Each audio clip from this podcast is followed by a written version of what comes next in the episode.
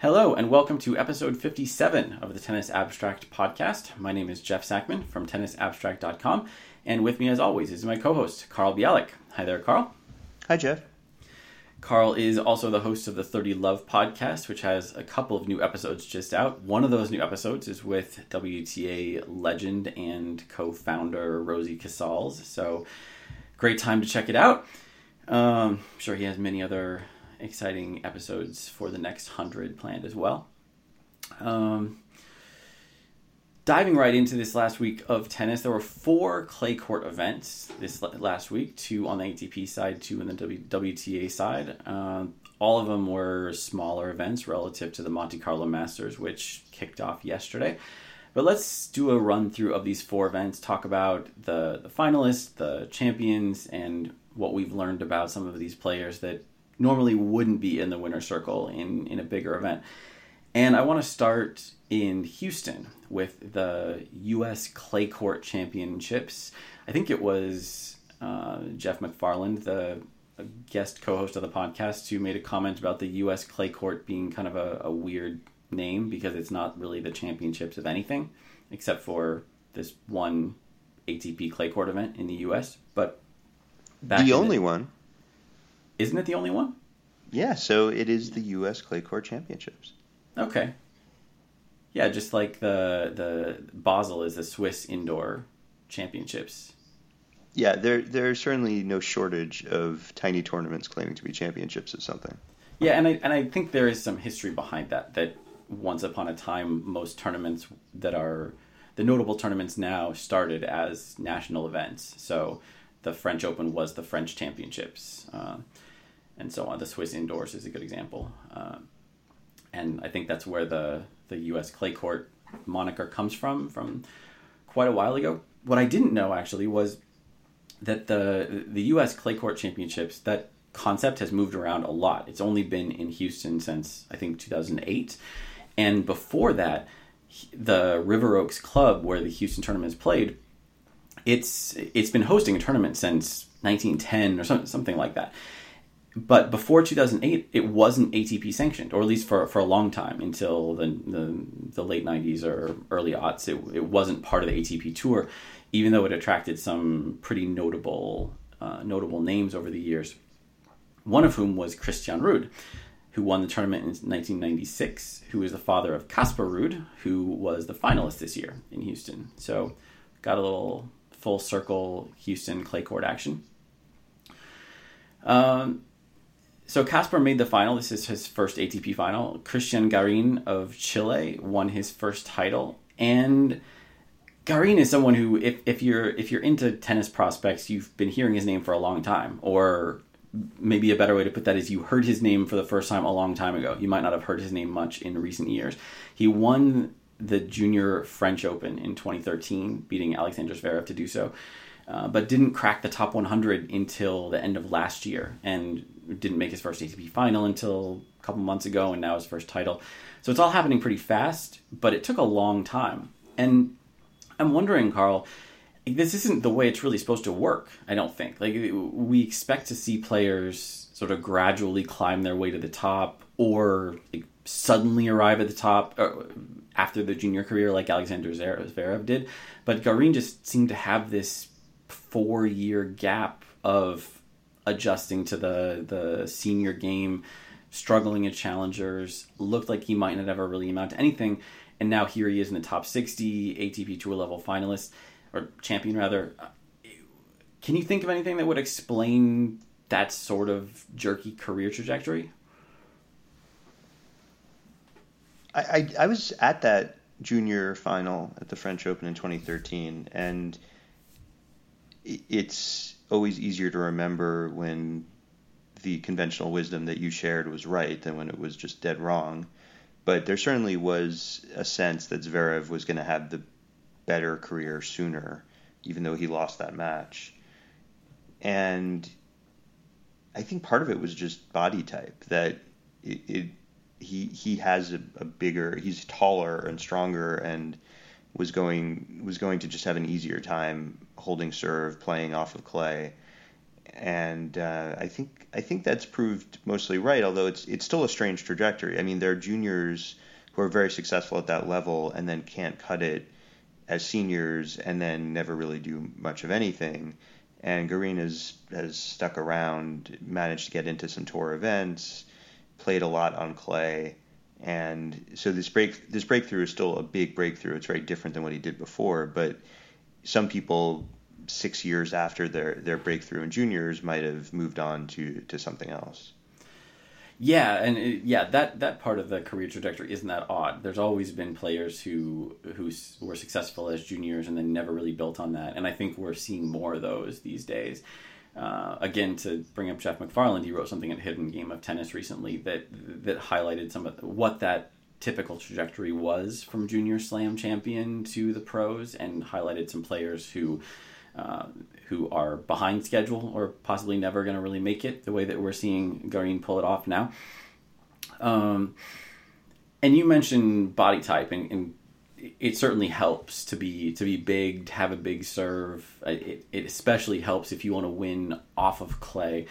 And Garin and Ruud have uh, have some things in common, and they're both they're both clay court first type of guys. Um, not huge ground strokes, not huge serves, good court sense, really quick, like the sort of thing that would make a surefire clay court specialist, sort of dirtball warrior 20 years ago. But there's not as many job openings on the ATP tour for those guys anymore. Um, so if if if you're looking at Christian Garin now, is 23, I think he's he's got this title. He's in the top 60, so he's going to be able to make it into a lot more tournaments now. Like, what's the what's the potential peak for someone like him who's, I mean, largely limited to clay?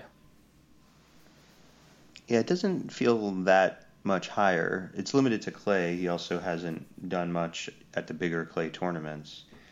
Um, the the two finals he made were the tournaments with two of the weakest fields of the year. Uh, he wasn't he wasn't blowing anyone off the court. Then again, I mean he three weeks ago didn't look like he could do what he's done already. So we, have seen a few breakthroughs that seem to come kind of out of nowhere uh, on both the ATP and WTA so far in 2019. Maybe maybe his will will have some staying power, but um, at this point anyway, it seems hard to. It seems unlikely that he would be breaking into like the top 25 anytime soon. Yeah, and one interesting parallel might be Pablo Andujar, who you know, he's lost a lot of time recently to injury, but he also came back, one made it to the final rather in Marrakesh this week. He's he's always been kind of on the fringes, uh, been a guy who could really compete on clay, won some titles here and there, but I mean nobody ever really looked at Pablo Andujar and thought he would become the next. You know, really much of anything as a, as a threat at the top of the game. So never never really a contender to be a top 20 type player. And it'll be interesting to see how some of these guys like Garin and Laslo Djere, the the players who were able to take advantage of what as you say felt like a pretty weak clay court field in South America, how they fare against the the, the top notch competition in Europe, um, starting this week in Monte Carlo, although not for all those players. Um, and, and going on to Rome and Madrid and some of the other smaller events in Europe that still have stronger fields than went to South America. Um, on on Casper, like I said, he has a, a, somewhat similar game, like not big ground strokes, not a huge serve. Like I think he has a, a, a little bit more power than Garin does, but still a, clay court type guy, very fast, and it seems like really likes his Rafael Nadal. Like he's and I'm I was thinking about this watching the match that like you hear a lot about the the connection to Nadal. He trains at Rafa's academy, and Rafa was his idol growing up. And that's not something you hear very much. I feel like when we hear about players' idols, we hear a lot about Federer, and then we hear some more about Federer, and then we hear a little more about Roger Federer. And do you think do you think my sense of that is right? It doesn't seem like there's that many guys who are are Rafa fans who are making it big on tour. Yeah, although I, I think there is a distinction to be made between who a player idolizes and who a player copies or, or borrows from. So there is something about Roger that seems to resonate more with the younger players, or maybe like put another way, players who, who idolize Roger are more likely to, to make it to tour and never answer that question in front of more than their parents or something. But it it doesn't necessarily mean that they're not also taking a lot from Rafa's game, which is a more maybe modern game, even though it's also a very distinctive and unusual game. Do you see other young players who are who noticeably borrowing things from Nadal?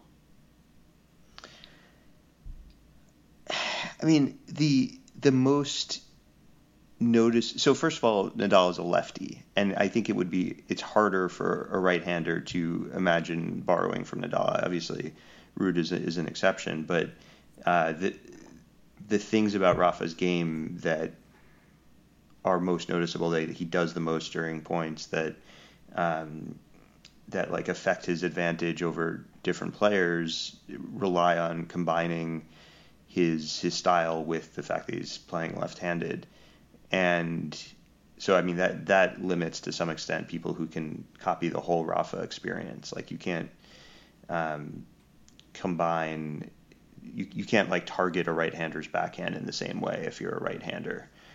Uh, so I think I think that limits it, and I can't think of too many. Are there any young lefties who remind me of Rafa particularly. I mean, I think the other thing is that Rafa's game is is reliant to a large extent on the extreme topspin he can generate.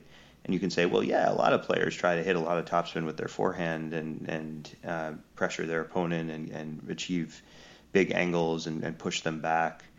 Um, but what what makes Rafa distinctive with that is is his ability to also flatten it out and be very aggressive and combine those two shots, and also combine a lot of um, deception and occasional drop shots with his with his forehand once he has pushed someone out of position. So to be able to do all of those things at the same time, that's a big part of being an all-time great. So it's it's hard to see a young player and expect them to kind of be able to have that complete of an arsenal.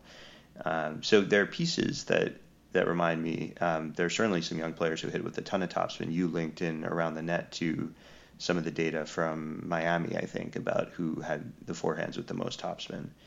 Um, but you know, like Jack Sock, who's no longer all that young, has some Rafa elements to his game as a right-hander. But the the whole Rafa package is is pretty uh, specific to Rafa.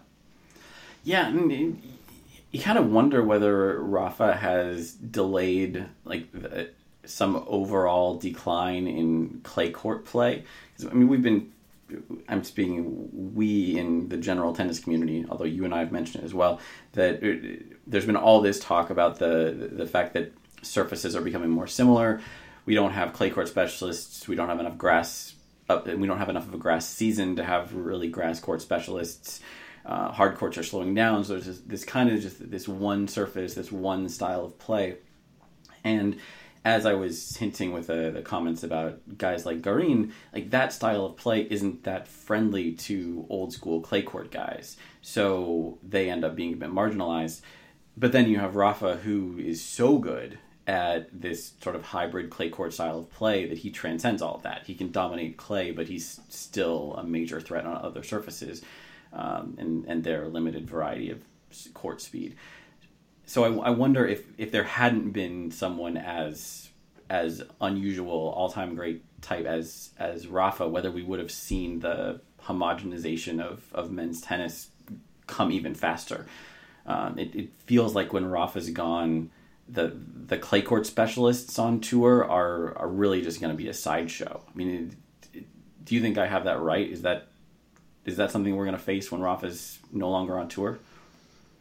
It's intriguing. I, I have two questions about it. The first is what is the mechanism by which Rafa sort of props up clay court specialists who are not Rafas?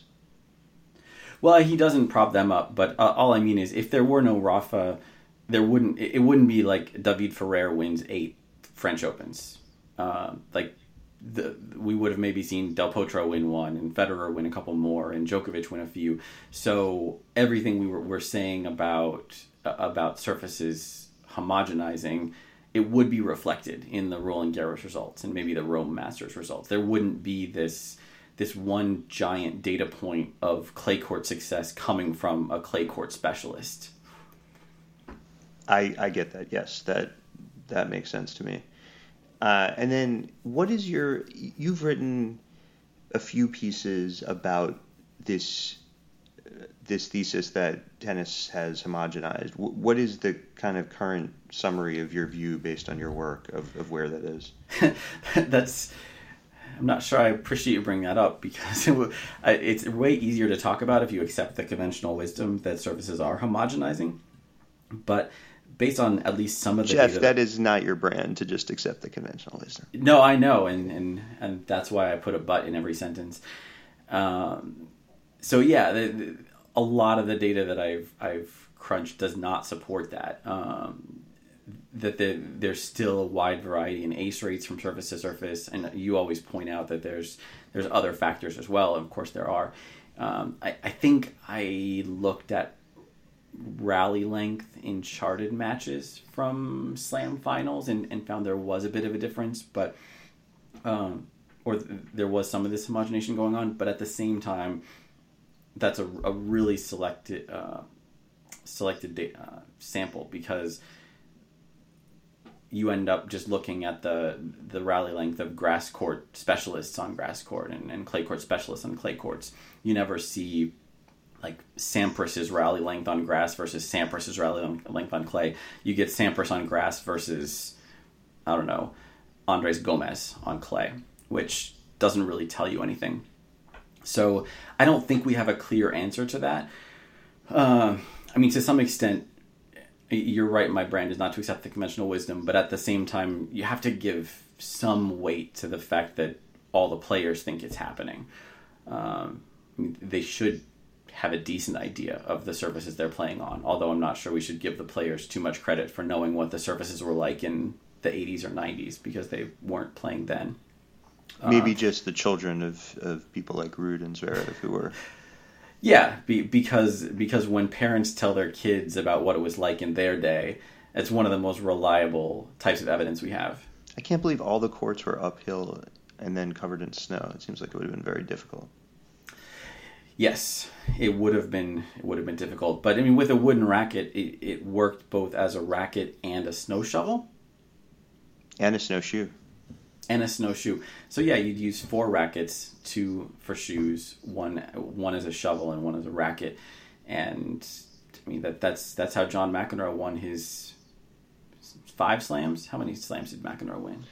Uh, I think seven singles and seven doubles. Okay. Well, wait, doubles was a lot harder because there were so many rackets on court to deal with the snow. rackets everywhere. Yeah, a lot of volleying because it doesn't bounce well in the snow. I, you know, one one thing I've wondered about your work on this question, and you know, your point about like ace rates varying, and it does seem like the one thing the conventional wisdom does have wrong is treating these surfaces as as uh, homogenous among themselves and then different from each other, or that that's the ideal. Like, it seems like there's almost as much variation within clay as there is between clay and hard, or maybe more variation uh, within clay. And that that may also contribute to some of the confusion around it that, yes, there is a big distinction between fast grass and slow clay, but because there's so many different kinds of both those surfaces, and especially of hard and clay, that uh, that that makes it seem like we're we're blurring the lines. Yeah, it's definitely a continuum and not just three or four distinct and consistent categories.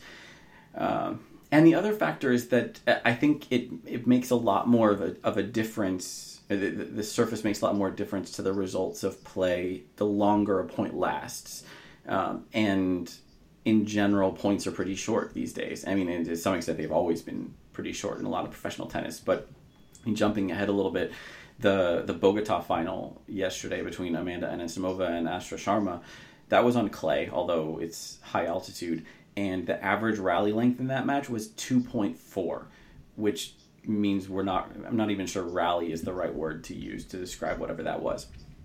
Uh, but if if it doesn't matter what surface you're playing on, if if you're serving big and returning big, so the rallies rarely go past a third or fourth shot. Like, does it even really matter that much? I mean, there's going to be some effect on how the serve bounces and how fast the return bounces, but it seems like the the more dominant the serve, the the less surface matters, regardless of whether the difference between surfaces is changing.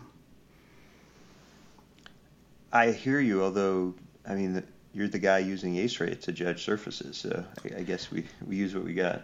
Yeah, I mean we, you're right. We we use it. We accept that it's it's limited because I don't really know what else we can use. I mean, it, I I have looked at just using uh, serve points won in general, and it, usually it works out about the same. It's just it's it's it's not as easy of a number to use because there isn't as much variation. I mean, in, in ace rate, you have the range from about 0 to 20% of serve points, and serve points 1, you get a range of like maybe 55 to 75, which now that I say it is the same 20 points. Maybe I can't make that, that case very strongly, but it's always made a lot more sense to me to use ace rate. But yeah, I mean, it, we have to accept the fact that using the match stats that were collected for the last 30 years or so for, for men's tennis and the last maybe five years for women's tennis, it's it's not that much data to answer this question. So we may never really be able to, to, to have a sophisticated answer. Um, the charting data will help, but even then, we're limited by the number of, of matches we can chart with available video from that era. Uh, and having Hawkeye data from right now is going to do wonders for quantifying the difference between surfaces, but it can't tell us anything about the difference in, in services from before the Hawkeye era. So, yeah, we're stuck with what we got. Um, just one one other thought is like, are, are we just it? One other theory of what's going on is that players have just gotten a lot better at adjusting to different surfaces, so it looks homogenous because we see the same people. Um, I mean, I think we've talked about this a little bit recently, but it seems like at least that's one potential theory for, for why it looks like the courts are pretty different, but people are complaining that we're seeing uh, the same basic cast of characters at the top. Yeah, I think I think that's true, um, and just anecdotally going back to the back to the '90s when a lot of the clay court guys chose not to play Wimbledon. Uh, yeah, I mean, p- players would spend most of their time on one surface if they could so now if you're a top player it's part of your job to learn how to play on every surface. And i think you could get away with not doing that uh, at, at various times in the past. So so yeah that's that, that that's a factor as well. It's it, it's just a tough question. Um, it's easier just to fall in with the conventional wisdom and and nod along as the commentators recite it for the hundredth time. Um anything else on the Houston final? I think that was that was all I had. Um, I do think it'll be interesting to see how these guys transfer over to hard court. One thing that struck me looking at the the updated Elo ratings was Garin is I think he's in the top 50 in the overall Elo ratings, and he's in the top 30 on clay, which seems fair, I guess, to be inside the top 30, although not much higher than that what struck me is that Casper Ruud now got this final under his belt, and he's still outside the top 100 in Elo, probably higher on clay. But um, but Elo's reminding us that he did not have to face particularly difficult opponents to get there. Uh, it doesn't give him credit for absolutely wiping the court with Marcel Granollers, but uh, but it does acknowledge that he didn't really face much in the way of, of high quality clay court competition. Um, but speaking of high quality clay court competition, we don't have a lot to say about Marrakesh. But the biggest result from the other ATP event this week was uh, Alexander Zverev losing in the early rounds to I'm going to pronounce this wrong, but Jaume Munar. Uh, and we've touched on Zverev a few times this year on the podcast. And yes, it's an ATP 250. Yes, it's his first couple of matches on clay. But Carl, what, are we getting to the point where we should start worrying about Zverev and his status as a top three, top four player? No, uh, not really. I mean, I, there isn't really that much threatening him from below. Like Federer has a good shot to pass Zverev in the rankings at some point in the next few months, but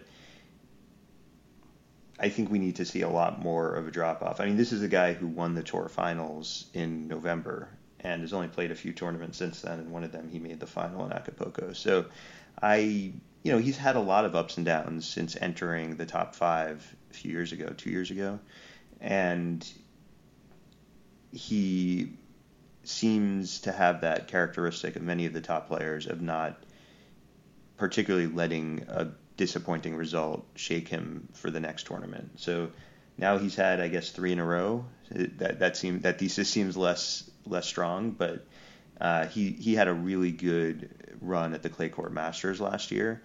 Let's see how he does there before before declaring any sort of crisis.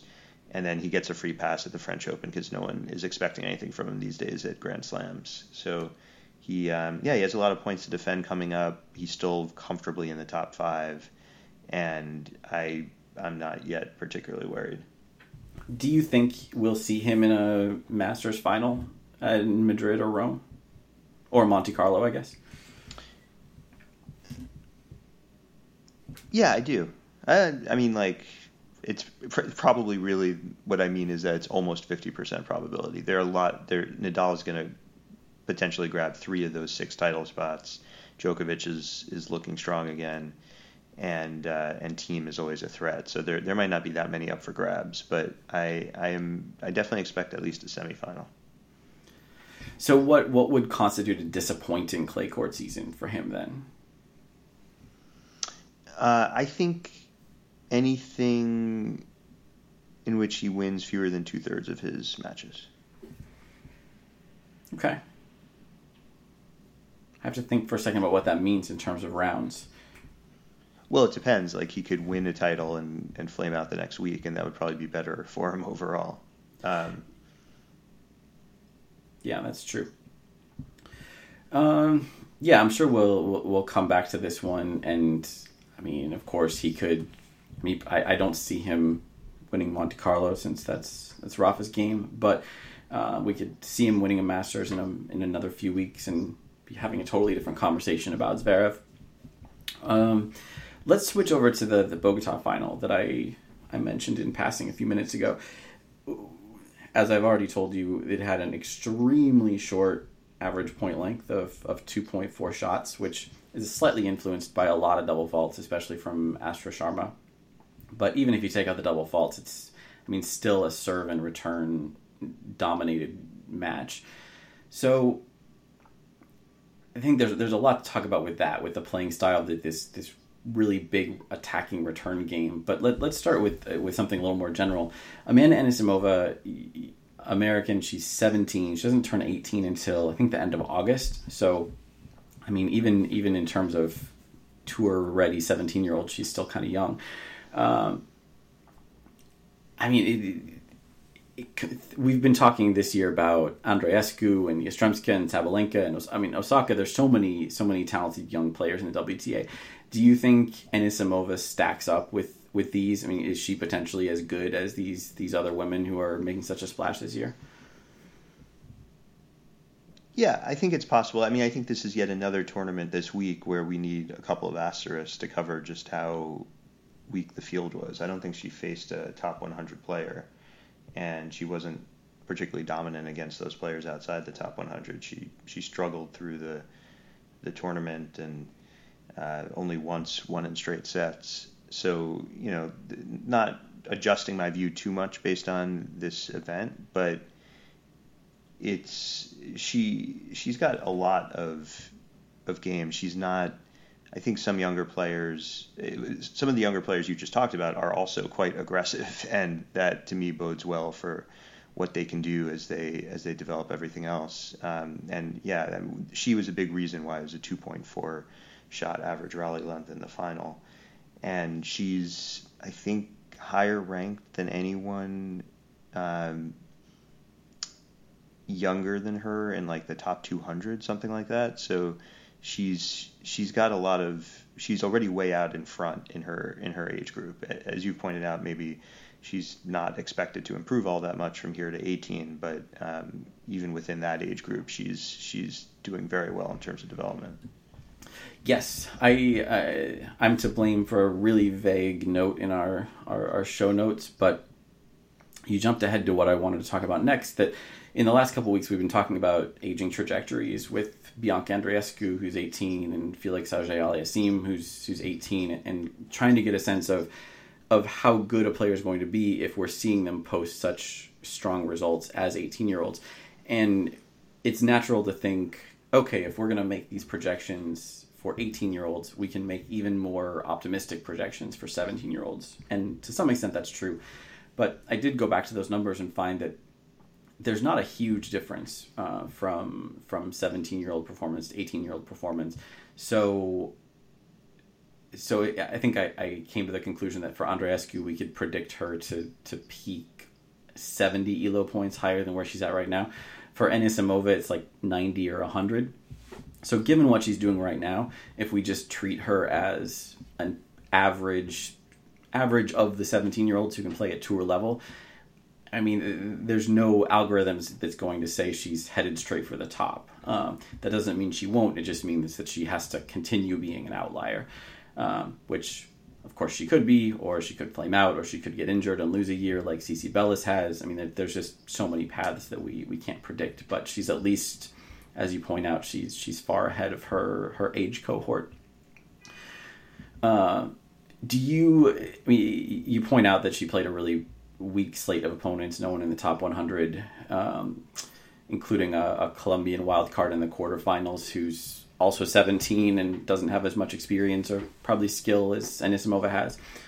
Uh, but on the flip side of that, do you give her more credit for this? This is an American who probably has most of her career training on hard courts. Do we give her some credit for having this success on a clay court? Yeah, I mean, I think this goes to this idea of versatility, but even to, to show up and find out is impressive. Like, I, I don't think anyone would have faulted her if she weren't playing last week, given the, the schedule and, and the nature of the tournaments, and her ranking is high enough that she can kind of pick and choose. Although she may have signed up for this um, with a lower ranking, but yeah, I think it was it was impressive that she she showed up and and fought through those matches all the way to the title.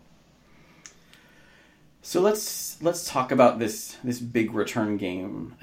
We've mentioned the the rally length. You said that she was responsible for a lot of that, and it, it seemed like, like she was often just. I mean, she was treating the return the way a lot of players treat a serve. Like even though Sharma is a pretty big server, hits some sharp angles, and I, I don't think it's that easy to read.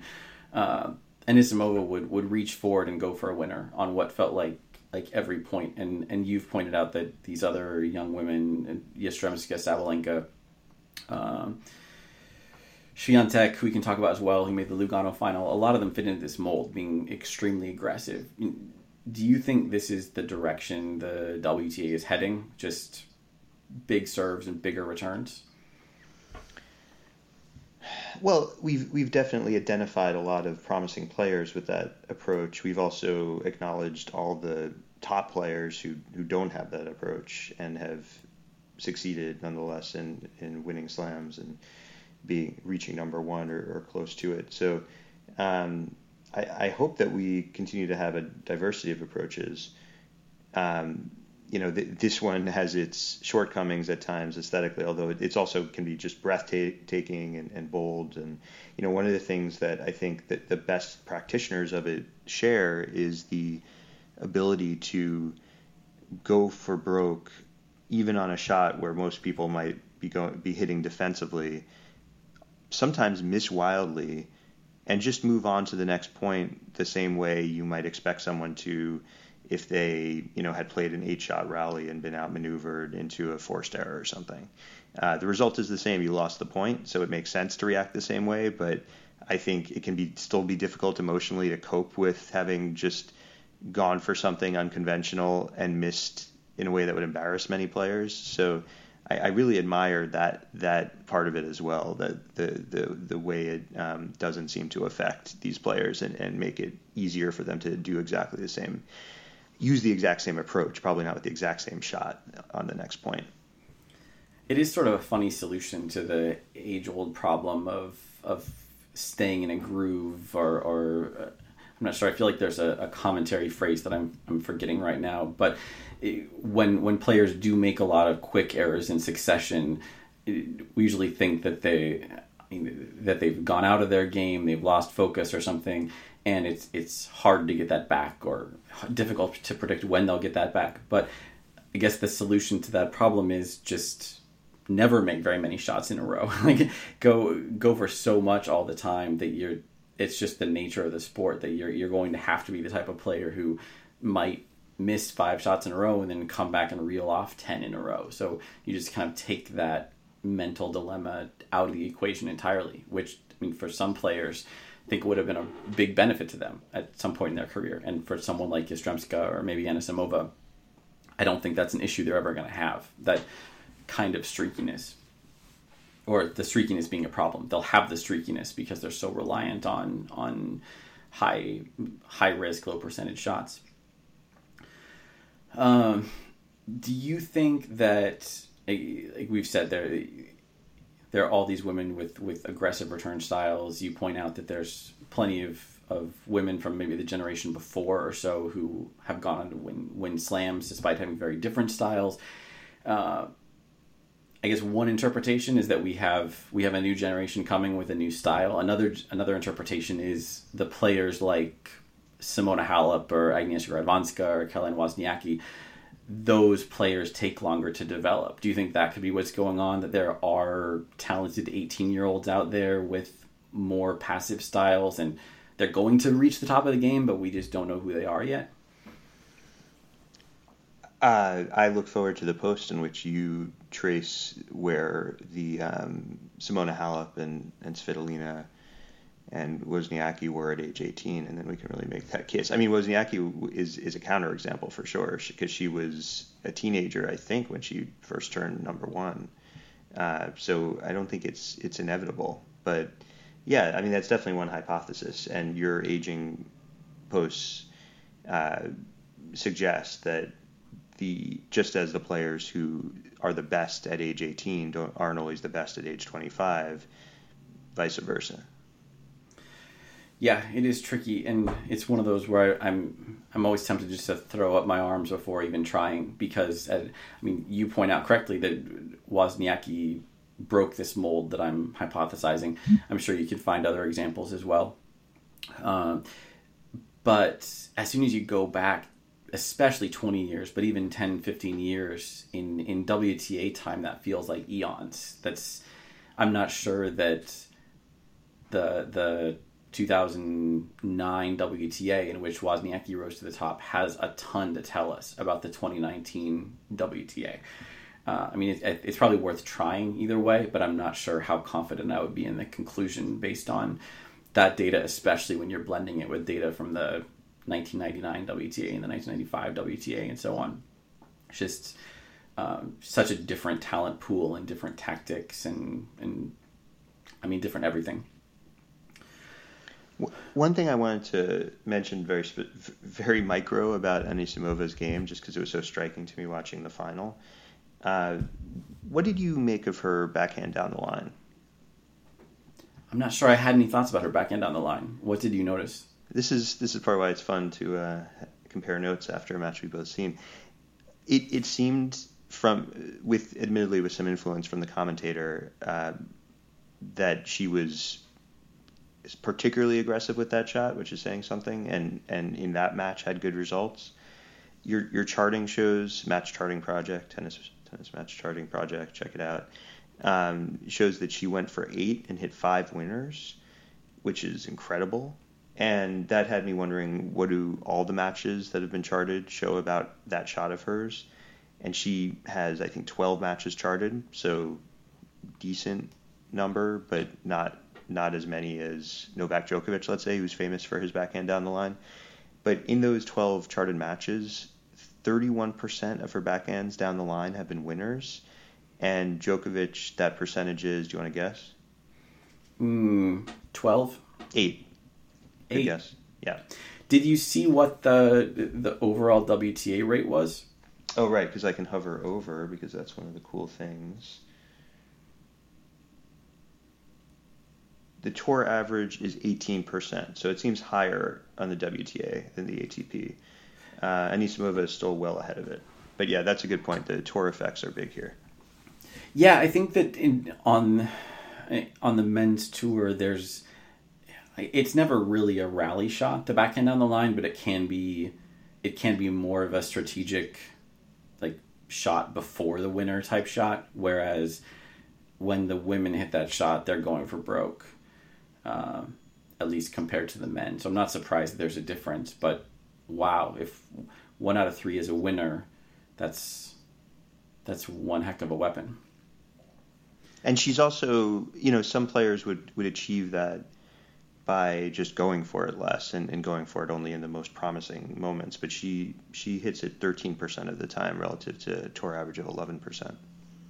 Oh, wow. And you wonder too when, uh, I mean, this, this would require more steps in the analysis, but if, if many of her matches have such short rally lengths like this last one, then her opportunities might be even riskier because uh, you figure that if she's hitting those as a third shot or a fourth shot, then maybe she hasn't really generated the the, the sort of opportunity that Djokovic does when he hits his, uh, or Simona Halep does when she hits hers. So maybe that isn't even a, a comparison that should favor her.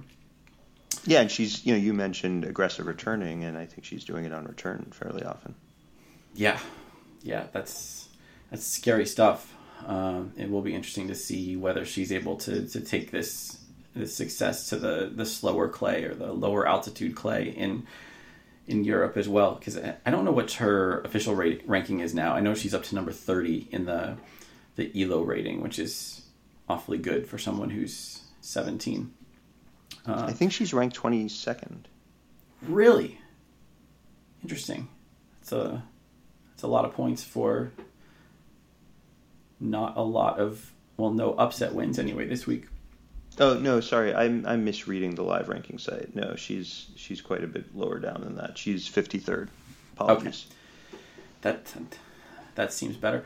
So one more thing about Bogota, um, we talked a lot about underarm serves last week, and uh, Sara Errani just sent the news racing way ahead of our speculation, and it, it I, unfortunately, I haven't gotten a chance to watch any of these matches, which sound totally fascinating. So Errani is struggling mightily with her serves. Uh, when she's not hitting underarm serve, she's getting to double digit double faults in every match. When she switches to underarm serve, she's still double faulting quite a bit. But in her second round match against uh, Bibiana Schoofs, which I'm certainly not pronouncing correctly, um, I think she had 35 underarm serves. Uh, just really out there numbers. And Carl, did you get a chance to watch any of those? No, I haven't seen them. Yeah, we've we've got to get some analytics on that. We got a chart for the the second round match I talked about, but uh, but there's there's no accommodation in the match charting template to, to track underarm serves. So so we, we need to get that fixed and start tracking this stuff and then obsessively follow Sara Errani for as long as she keeps hitting underarm serves. But um, we have this weird nexus where the, the cutting edge of tennis is happening between Sara Errani and Nick Kyrgios. Uh, future mixed doubles team. yeah, I would also love to see Errani play doubles with Monica Niculescu at Roland Garros. That would make my year. So let's see. The other WTA event this week was in Lugano. Um, Polona Hercog was the winner. The the finalist was Iga Swiatek. And Swiatek is worth mentioning because she's also 17. She's just a few months older than Anisimova. Um, Lugano was a little bit different of a of a surface, like because it's it's not as high altitude, and I think that just the clay's a little different as well. It was a slower surface, but Swiatek is another big hitter, uh, taking a lot of chances. The main difference was that she really likes drop shots, so she would be alternating these these big ground stroke returns with drop shot returns or I mean, drop shots by the, the, the second or third shot. Um, just wasn't quite enough to to take the final. But that's another another name to watch. So unlike unlike Cristian Garin, who took five years to go from junior slam champion to the the brink of the top 100, we have these women who are pretty much going straight from juniors to being insta threats on tour. Um, one thing I did not put in our show notes that I, I can't believe I forgot. Carl and I have been have been furiously emailing about a post I wrote on the Heavy Topspin blog last week about Caroline Wozniacki's serve pattern. Jeff, and, I'm so glad you're bringing this up because I was about to say, how did you not put this on the show notes? Let's let's talk about this until the end of the show. It's incredible. Yeah, I think I think I didn't put it on the show notes because I I, I knew we would talk about it anyway. Um, so instead, we'll just talk about the show notes a lot. So let me briefly summarize, and then Carl, I want to know everything you think about this. Um, so the revelation is this that Wozniacki follows exactly the same first serve pattern um, virtually 100% of the time. So the first four points of every service game, she always goes wide serve to the forehand, T serve to the forehand, T serve to the backhand, wide serve to the backhand. So wide T T wide or forehand forehand backhand backhand. And over the last, I mean, she's done this her whole, her whole career, but it's even more pronounced recently. The last couple of charted matches we have, basically 100 percent of the time. Every match there's one or two exceptions that might just be because uh, uh, the returner is running around the, the the serve. But the the particularly weird thing about it is that the pattern ends after the fourth shot. So from the fifth shot on, she's almost completely random. So it goes from 95% of the serves going the same direction to 52% after that. Basically, basically a 50-50 shot. Uh, and in case you're wondering, as you naturally would, maybe there are other players who have these sorts of patterns. Some players do have mild tendencies in one direction or the other, but no one does anything like this and the ones who do have strong tendencies generally just like to serve to the backhand or they like to serve wide more than like to serve down the tee or Justine Henin um, really likes serving down the tee not serving wide. So so they they're not 50-50 shots. They're not random on every point but they're nothing like what Wozniacki is doing. I mean it's it's truly one of a kind. And it's been going on for so long that you have to assume that returners know what's happening.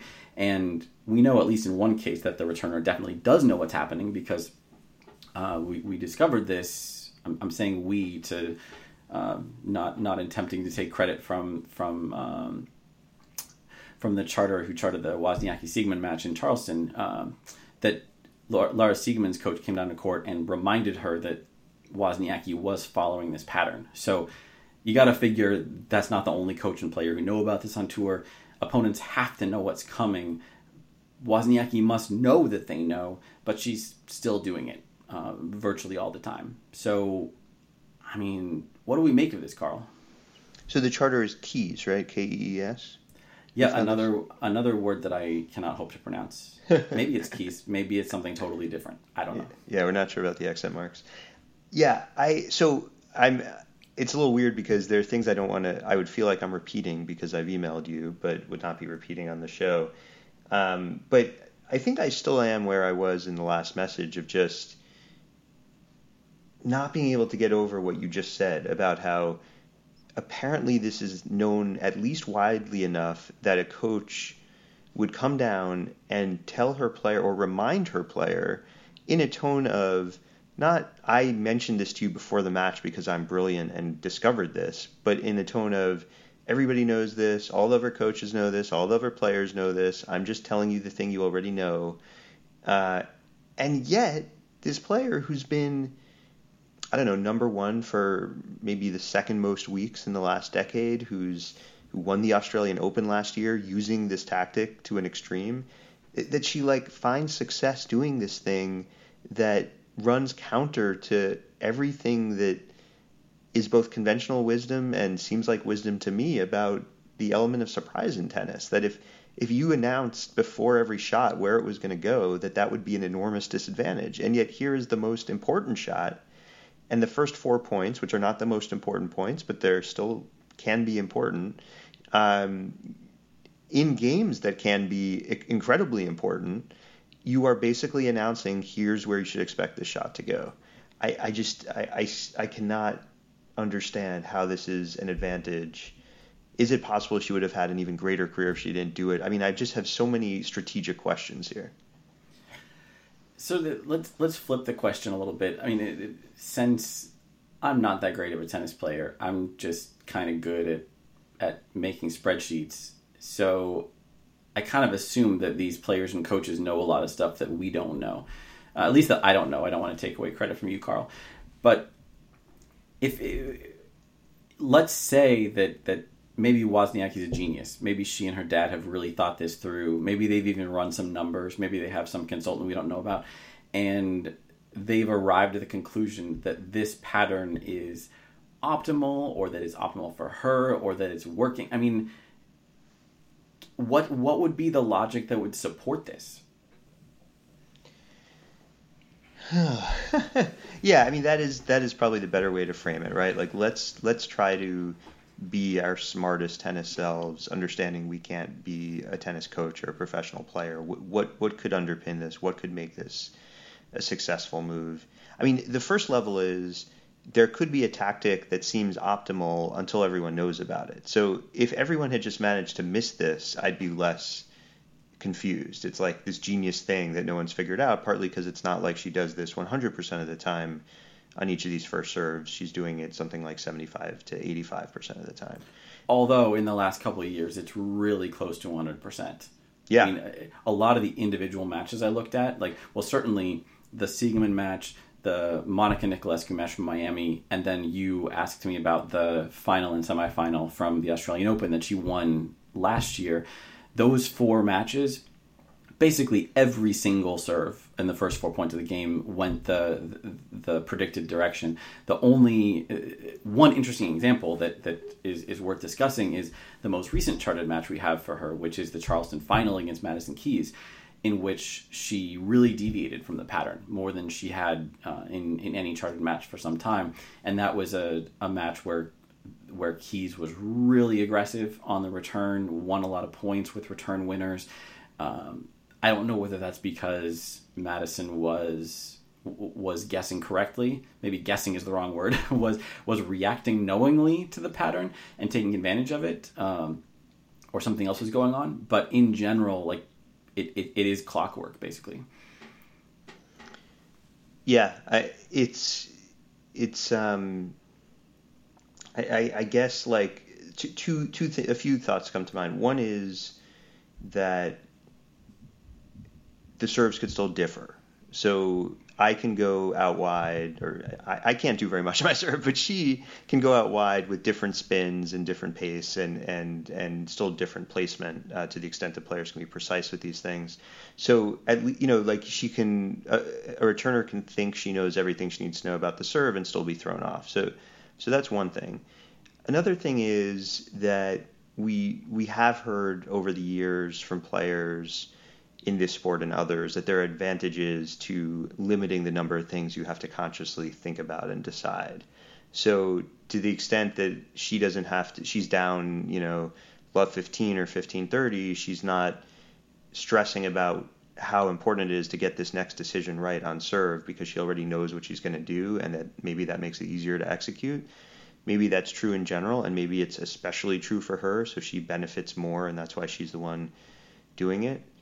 Uh, and then my my last thought is, it is notable to me that a coach came down and said, "Hey, remember that thing." Um, I I think you and I have talked about some examples of where a coach told a player something ahead of a match and then noticed that the player basically forgot it because there are just so many other things that a player could be thinking about in a, and one of those things is I shouldn't be thinking about anything because that will hurt my game. Um, so it's possible that players often forget for much or all of the match, and that when they don't forget, it, it pulls out that conscious thinking again, which is not the thinking most conducive to executing a really good aggressive return. Um, and I, I guess one one side note is, I think so far we only know this for first serves, and within any four point stretch, there's probably going to be at least one second serve and maybe that throws players uh, opponents off enough that they forget the pattern. Yeah, the second service is an issue. Um, what also I, I I hadn't thought about this explicitly until now that it, a lot of the the example the example matches I've mentioned, Niculescu, Siegemund, Halep in the Australian Open final, and to some extent Elise Mertens in the Australian Open semifinal. Um, especially the first three, Mertens is tricky. They're they're not that aggressive, so they don't make their money off of hitting big returns. Uh, Madison Keys does. I mean, we had a whole segment before about how Amanda Anisimova follows his pattern, and, and some of the other young women do as well. It would be interesting to look at the Wozniacki's specific tendencies in matches against those players, like maybe maybe against Osaka or Sabalenka or someone like that. A is it hurting her against those players, and B um, is she is she varying things like she seems to have done against Madison Keys, uh, because maybe the issue is that, uh, particularly on clay, particularly some of these women we're talking about, they're not focused on getting a huge advantage out of the return. Like Niculescu, especially, she's chipping most of her returns back. I mean, she's chipping most of her shots in general, but um, but her game isn't about looking for an opportunity to crush you as soon as possible. Uh, so, whatever small advantage she'd get from knowing which way to lean on the serve return doesn't really matter that much. All she's going to do is just maybe not miss quite as often on the return. So maybe there isn't that much of an impact. Uh, but again, we, we, we need to look at the data we have more or, or get more data to uh, than we already have, which is already a pretty substantial amount. I mean, I guess one thing that that really throws me, like, yes, she's been an incredibly successful player. She won a Grand Slam title doing this and got got back to number one. If it's widely known that she does this, and it's a relatively easy thing to rip off, like, you know, another player. It, it's not like trying to get. She isn't one of the best backhands in the world. It, another player can't just decide I'm going to have her backhand, but another player could decide, you know, 20 minutes before the match, I'm going to try that thing she does. Uh, and maybe the way you're looking at the data, like that wouldn't pop immediately, but if if it's happening, it's no one's sticking with it. Like, and, and it's it's hard to understand why this would work specifically with her. I mean, I think she does have a, a pretty good serve, and she does have variety. And so, if my theory that like she's mixing up other things is, is at work, then that that could help. But I she doesn't have the best. She doesn't have you know probably one of the top ten or twenty percent of serves. So there are other players it seems like who could who could mix something like this in and see if it works for them. Well, that's what I wonder too. Is is I think it works because she doesn't have a great serve. Like if it works. Um, because if you're take the the absolute extreme, if you're John Isner, then so much of your success depends on simply hitting your serve past people, and one of the ways you do that is keep them off balance. So if Isner were to adopt this strategy, I'm assuming people would pick up on it pretty quickly and they'd be leaning the right way on almost every serve. And players are already having to guess to return an Isner serve. So if all of a sudden they're guessing right most of the time, a ton of Isner's advantage goes away. So if you assume the same logic holds for most of the biggest servers, maybe we could put Serena and Osaka in in that bucket on the the WTA side, then the players who can get away with this, like their success on serve can't depend on surprise. And I think logically that means it can't depend on having that big of a serve. So the benefit must come from something else. I mean, your point is a good one that it, it could be that she's mixing up other aspects of the serve, but even still, like yes, she's mixing it up, but she's still giving her opponents this implied clue in which direction to lean, which narrows down the scope of potential returns they have to hit quite a bit. Uh, two, two thoughts that, that raised for me. Yeah. One is, I think you hinted at this in our email exchange or said this, that you know, there isn't like a linear growth in benefit as you grow your speed of serve. So, like below a certain speed, the opponent is going to have enough time to react, and it's more about how they're going to react and are they going to be uncomfortable and so on. And it could be that for a lot of her deliveries, it's not even if players are do not know which side it's going to go to, they're going to get to it. And some players even can do better when they're moving to the ball than when they're standing still where the ball is. So um, it could be that her serve is just in a speed range that works. Again, there's still a lot of WTA players for, for whom that would apply if that's the case. Um, and then the second thought may come back to me, but in the meantime, we're close to the hour anyway. Yeah, it feels like a good time to wrap it up. Um, but yeah, your your point that players haven't picked this up is it's very strange that if anything, Wozniacki seems to have doubled down. Like it, the, the the charting data we have isn't completely representative. We've got about 110 matches, I think, and that's mostly skewed towards the last few years. So the earlier matches we have are are more like slam finals against against the best opponents. Like they're not a representative sample of how she was playing in say 2009 or 2010, but. Uh, it seems like she's becoming even more predictable over the years. So whatever she thinks is working, um, nothing is disproving that for her. But as you point out, no one else is really picking this up themselves. So if players know about it, somehow it's something that works for Wozniacki, but other players don't think would work for them, and that that to me is the deepest mystery of all. That there's this. We know that players are constantly watching each other to pick up tactics. Their coaches are are talking. Like there's there's this this whole world that's discussing ways to optimize on court play, and this this one weird thing is not following that pattern or getting getting sucked into that vortex.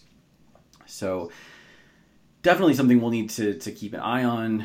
I'll, I'll dig some more into the numbers. Maybe we'll we'll learn more about how it's working or whether it's working, or maybe Aryna Sabalenka will blast her off the court when they meet in Stuttgart, and Wozniacki will be too ashamed to be so predictable ever again, and it'll be a moot point. Lots of possibilities. A lot of them do involve Aryna Sabalenka winning matches, though, just to warn you. Um, but yeah, as Carl says, we're we're at about that time. So we didn't get a chance to talk about Monte Carlo, but let me summarize. Rafael Nadal is playing. The tournament is on clay. He's probably going to win. So, with that out of the way, Carl, thank you as always for joining me. Thanks, Jeff. And listeners, be sure to check out the new 30 Love episodes as well as the the post on the Heavy Topspin blog that inspired this whole Caroline Wozniacki serve predictability discussion. So, lots of stuff for you to do until next week's episode, which hopefully will be here in seven days' time or so and wrap up the Monte Carlo Master Tournament for you, as well as the Fed Cup semifinals, which I they don't start for five or six days, but I completely forgot about until just now. So there's that too. So thanks everyone for listening, and we'll see you next week.